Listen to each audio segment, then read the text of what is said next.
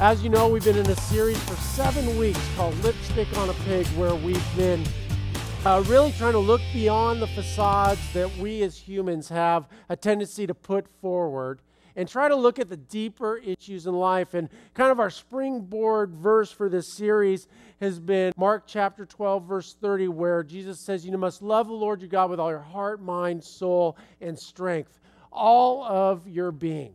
And as we entered and began this journey, if you remember, on every journey and every time that we want to improve ourselves uh, and do something, a lot of times uh, we fail. So we started out this journey saying, you know what, what are some common ways that we fail? And if you uh, remember, we saw that number one, we weren't clear on the goal. Uh, next one was that we succumbed to fear, uh, either fear of failure or fear of success. People give up too early. Uh, people trust themselves. Remember, uh, we rarely fail in new ways. That, that once we find a way to fail, we stick with it, and they lack support. And then the next week, we looked at why do people succeed? What are some key things that we need to put in life to help us succeed in this journey of becoming healthy and doing life well and becoming uh, more holistic worshipers, uh, full worshipers of God? And uh, have a reason or goal. You know, that we've been put on this planet that to have a relationship with God and a relationship with, with others. That, that the meaning of, of life really comes down to that is, is who we are in Christ and having a reason or goal going for, and not having uh, a spirit of fear, that God doesn't give us a spirit of fear, but He gives us a spirit of power and love and self discipline. Another way that we succeed is by taking one more step, and then we talked about uh, succeeding by having people around you who love you, who inspire you, who push you, and who are steadfast in their commitment. And then we, the next week, we looked at facing our giants. And a lot of times, as we go through life, we think that the giants that we're facing, that we're alone, that everybody else is doing fine. And this is probably one of the biggest dangers about facades, is because all around us, people have real hurt, real pain, and need real help and community from, from people. But we put out these facades and it perpetuates itself and everybody looks around and says oh if they're doing okay if they have a new car then i should have a new car. Or if their their relationship looks like it's working then why isn't mine? And, and we start to feel inferior. And the reality of life is when you get past the facade when you get past the front door of people's homes when you get past the makeup when you get past the lipstick on the pig a lot of people are hurting and all of us, no matter how great our life is, how, how well we do, there's going to be periods in our life where we experience real pain. And the, the, the testimony of a successful life is not one that's absent of conflict or pain, but how you respond to that pain. And that's what we looked at in that week. And then uh, we talked about just in week four and five, just really investing in our in our whole being, investing in our intellectual being, you know, reading books and learning and honoring God with our intellect, honoring God with our spirit, honoring God in our relationships and our emotions, honoring God with uh, what we eat and, and how we take care of our bodies. And then last week, Dan talked about investing in, in your life spiritually and investing in others spiritually and lifting them up. And in this week, in the final week, we're going to wrap this all up and we're really going to look at what is it going to take to help us persevere, persevere into becoming closer to the heart and mind of Christ, to really experiencing the one true living God. But before we jump into that, this is what I'd like you to do. I'd like you to turn to somebody, preferably someone you do not know, and ask them this question What can ruin a good day? Go for it. One thing that can just ruin my day is somebody cutting me off in traffic. I that just irritating. Just any sort of traffic kind of nonsense will just set me off in such a bad mood, and, and it just I don't know what it is. I mean, it just, I, I feel so shallow about it. I was like, wow, why can't I let it go? I don't know if it's the LA, you know, road rage kind of thing in me or, or, it just, that's something that just irritates me. Lines irritate me, all, all sorts of stuff. But this is not a therapy session for me to, to, to, get all this off my chest. Uh, we're here to get closer to God. So uh, if you guys will open up to Ecclesiastes chapter 10, uh, verse 1. Um, it's interesting. Uh, the writer of Ecclesiastes is, is talking about, about how little, little things can cause big damage. Dead flies will cause even a bottle, bottle of perfume to stink. I like that stink is in the Bible. yes, an ounce of foolishness can outweigh a pound of wisdom and honor. The hearts of the wise lead them to do right, and the hearts of the foolish lead them to do evil. You can identify fools just by the way they walk down the street. If your boss is angry with you, don't quit. A quiet spirit can overcome even great mistakes. There is another evil I've seen as I have watched the world go by. Kings and rulers make a grave mistake if they give foolish people great authority, and if they fail to give people of proven worth their rightful place of dignity. I have even seen servants riding like princes and princes walking like servants. When you dig a well, you may fall in it.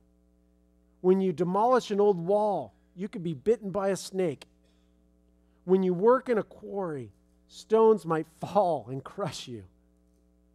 When you chop wood, there is danger with each stroke of your axe. Such are the risks of life. Since a dull axe requires great strength, sharpen the blade. That's the value of wisdom. It helps you succeed. You know, sometimes it just seems like nothing's going to go right and nothing goes right. You know, you, you go out and you dig a well and you're admiring it and you fall in it. or you're tearing down an old wall and as you're doing it, you know, a snake bites you. Or you're sitting in the quarry and you're quarrying it away and the rocks just fall and, and crush you, or you're, you're, you're chopping your wood with your axe and you lop off your hand. I mean, it just, in this broken, messy world, I mean, stuff just happens like that. And, it, and, and these kind of things can, can ruin your whole day or, or ruin your whole life. And, it, and if you're really honest, it, if these things kind of build up, that you, you have the tendency to want to give up. I've seen people uh, just with health problems, and they'll, they'll go and they'll, they'll be ill and then they'll get well and then they'll get ill with something else and they get well. And along the way, after you know a series of these things, they just break down and they and they give up. And it's not because of the one particular illness. It's the accumulation of years of different types of things and it just squashes your your your spirit. The same is true with relationships. That when we go from friend and a friend betrays us and then another friend betrays us, that after a while we have the tendency to want to shut down and we just give up altogether on relationships. That so many things in life that, that can be good or, or indifferent or just are part of life. As we, as we move forward, it, it has the tendency, if we're not careful, we're not intentional, that it could st- steal the joy of life that, that our God has given us.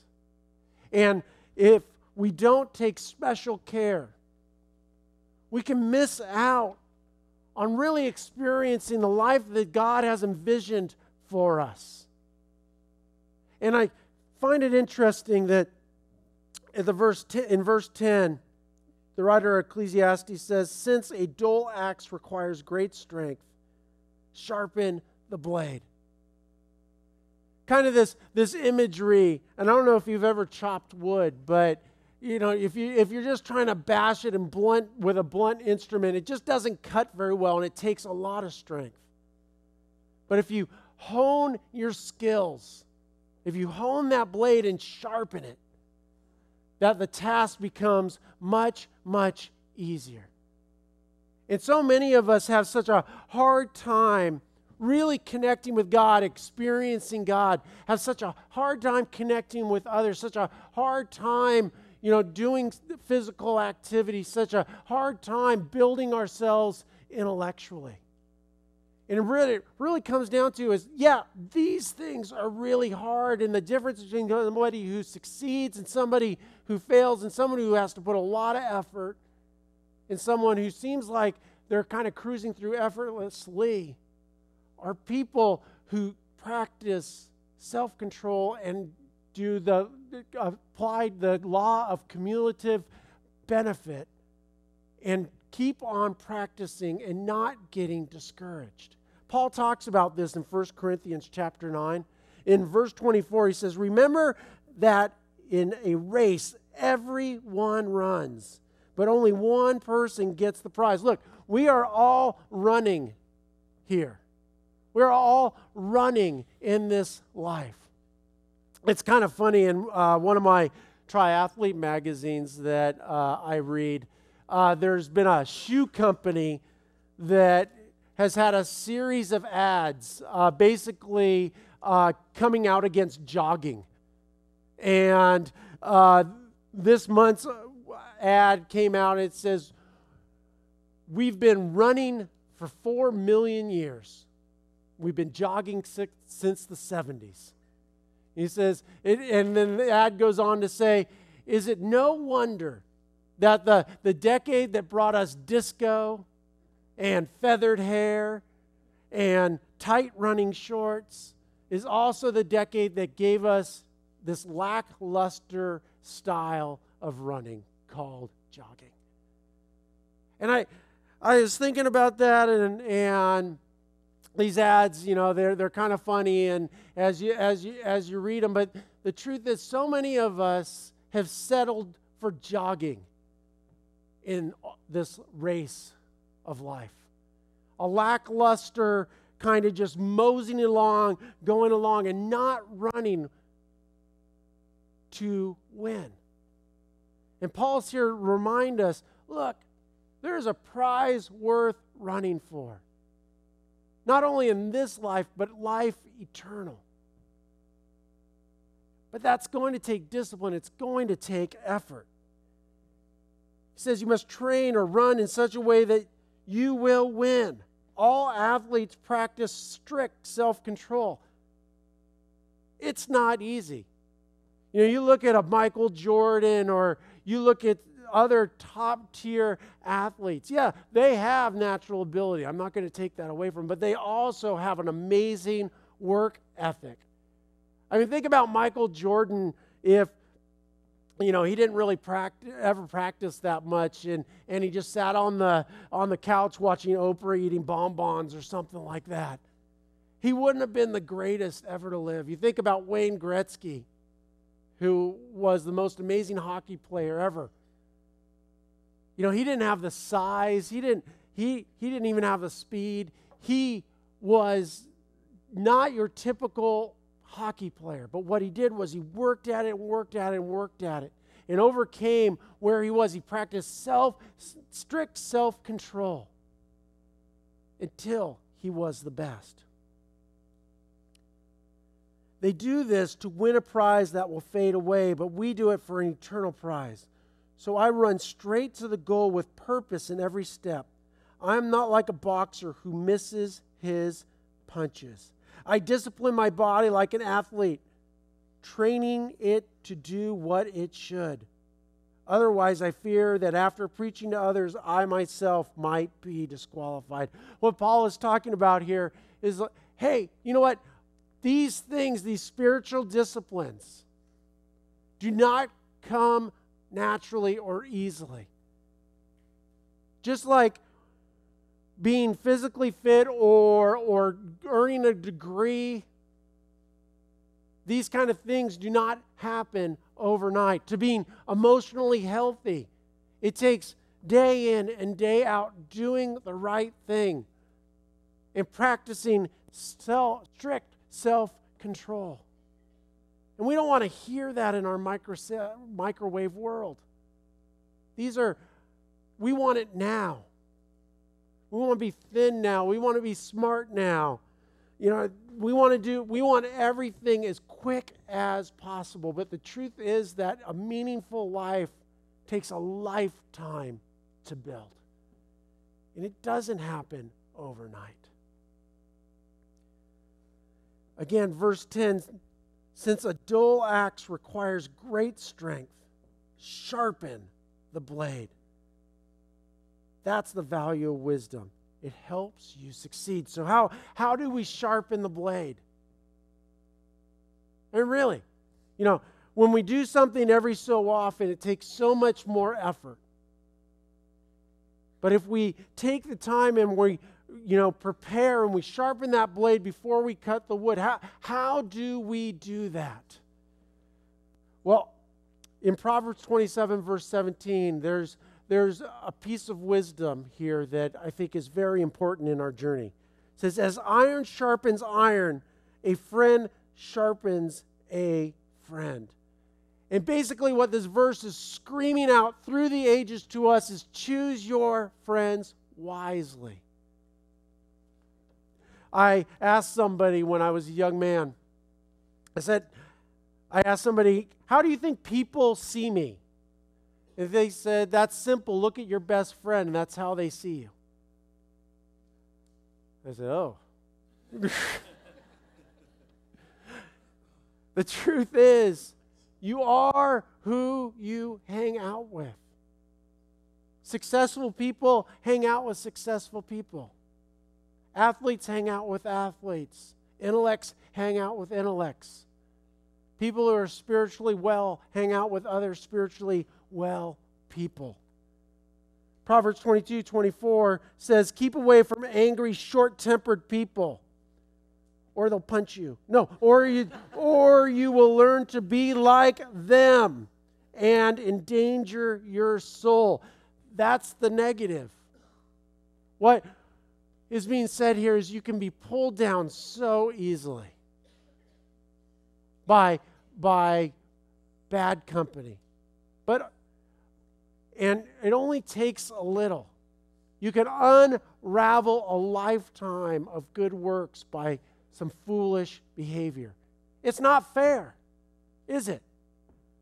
That, that we can we can watch what we eat and exercise every day, and we can go to church on Sunday and read our Bible every day. We can learn and expand our mind. We can practice relational wellness and, and, and being emotionally sound. And we can do all these things, and one careless evening, just throwing caution to the wind, can unravel a lifetime. Dead flies will cause even a bottle of perfume to stink.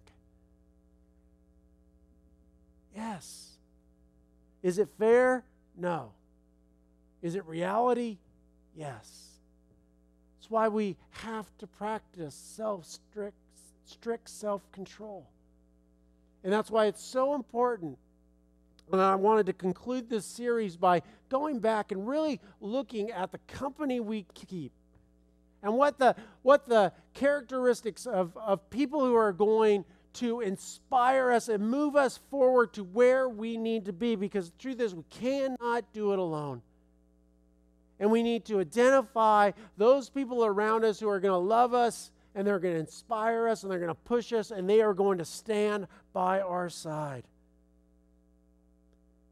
In Proverbs 27, verse 6, talks about really, real true love from a friend. It says, Wounds from a friend are better than many kisses from an enemy.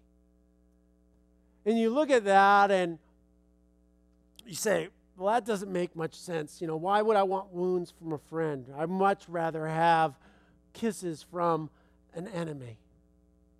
Unless he's hairy or stinky or something like that. But but you know, wound why is that? Because you know what?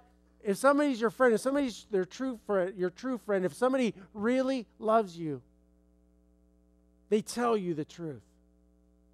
And a lot of times that truth really, really. And we have the tendency to go, you know what, I want to hear that. I want to go over here to someone who may not care about me or maybe my enemy because they're tickling my ears with what I want to hear. But when we do that, we are jogging. We're accepting much less of what we could be experiencing. God says, run. God says, sharpen the axe and chop that wood.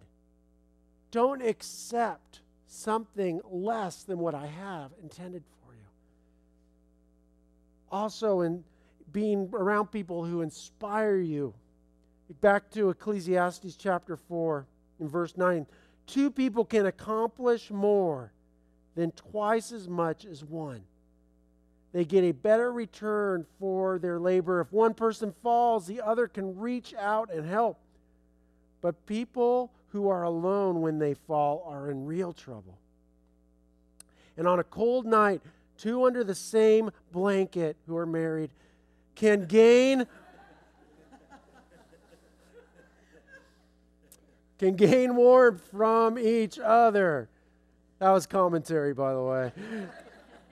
but how can one be warm alone?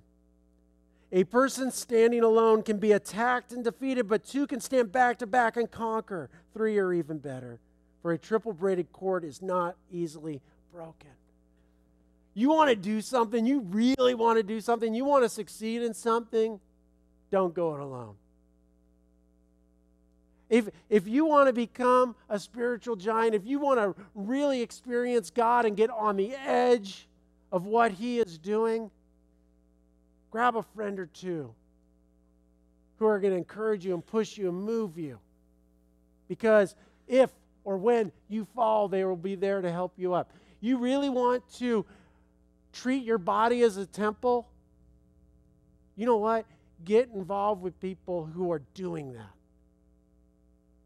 Learn those disciplines. You want to grow in intellect, you want to worship God with your mind, find the smartest people you can. Hang out with them, have them inspire you. You want to be emotionally well? Don't hang out with the guy drinking beer and watching SpongeBob. Hang out with people who are interacting in real conversations and experiencing one another. And even though there's conflict, working through that conflict and growing and pushing one another. Because in Proverbs 27, verse 9, it says, The heartfelt counsel of a friend is as sweet as perfume and innocence, incense. That being pushed by a friend is important. You have to have give people the relational right to push you when you have stopped. Because we all get tired. We all get to a point in our minds and we say that's good enough. But we want to be around people who push us more and more, not shove us, but push us. The, in the triathlon group uh, here at the church, I used to run a stellar like 14 minute mile. And and in my mind I, I thought, wow, if I could ever get to a, a 10 minute mile, that would be really, really great. And I remember getting down to 12 and then starting to do 10. And I and I, I gotta be honest with you, if it wasn't for this group, a 10 minute mile would be good enough for me. But they're all running like seven minute mile or eight minute mile. And then uh, Paul, who's 50 something, is kicking my tail and, and running like. I didn't see you were here. Sorry, Paul. Just 50 for the record. but he's faster than me. And you know what? We put, well, I don't push him, but he pushes me to say, you know what? That old man's not going to beat me. I can get out there and train. And so, like, oh, come on. I don't care who you are. That's funny. but the, the, the principle here is you know what? Surround yourself with people who, who are going to push you and move you toward these goals of being a holistic worshiper. Paul talks about this in Second Corinthians chapter 8. He's, he's talking to, um, he says, So we have urged Titus, who has encouraged your giving in the first place. He's talking about giving here, but it's really about encouragement. To return to you, you and encourage you to complete your share in the ministry of giving. Watch what he says here. He says, Since you excel in so many ways, you have so much faith, such gifted speakers, such knowledge, such enthusiasm, and such love for us. Now I want you to excel also in this gracious ministry of giving. What Paul's doing here is saying, look, you do these things so well. And here you're, you're, you're falling behind a little bit. Your generosity quotient here needs some work. That, and I want to encourage you to raise that up to the other levels of, of your life. He's encouraging them and pushing them. And then finally, in these relationships, for us to succeed, we have to look for someone who's going to be steadfast. In Proverbs 18 24, there are friends who destroy each other, but a real friend sticks closer than a brother. There's nothing worse than broken confidence. There's nothing worse than having somebody who you open up to and ask for help look at you and say, you know what, I don't believe in you anymore. I can't support you that, that these faults are too much. That we need people in our lives and we need to be those type of people who will stand beyond, beside one another through thick and thin. Because life is hard. Sometimes dead flies get in our perfume. Sometimes we get bitten by a snake when we break down a wall. These things do happen, but when we get discouraged and when life seems like it is too much, we need to come together at those moments. The Bible says that a friend is born in a time of need. We can all be friends when it's easy. But if we truly have a desire to really be a healthy church filled with healthy individuals, and I'm not talking about just physical health, I'm talking about the whole package, then it's going to require work, it's going to require discipline, and it's going to require friendship true friendship like we've never experienced before. And we need to seek out those friends who are going to love us and inspire us and push us and be steadfast.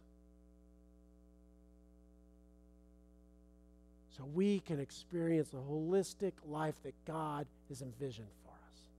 Let's pray. Dear Lord, So many times we have good intentions to change our lives, to improve our lives. And God, I just pray through the course of this series that you people have been able to pull from your word principles to apply to their lives. That they've received clarity on where they are going. God, I just pray that we will be a community that will love one another enough to tell each other the truth, that will inspire each other to outbursts of love and good deeds, who will push one another towards your image of what you have designed us to be, and that we will also, in the hard times, be steadfast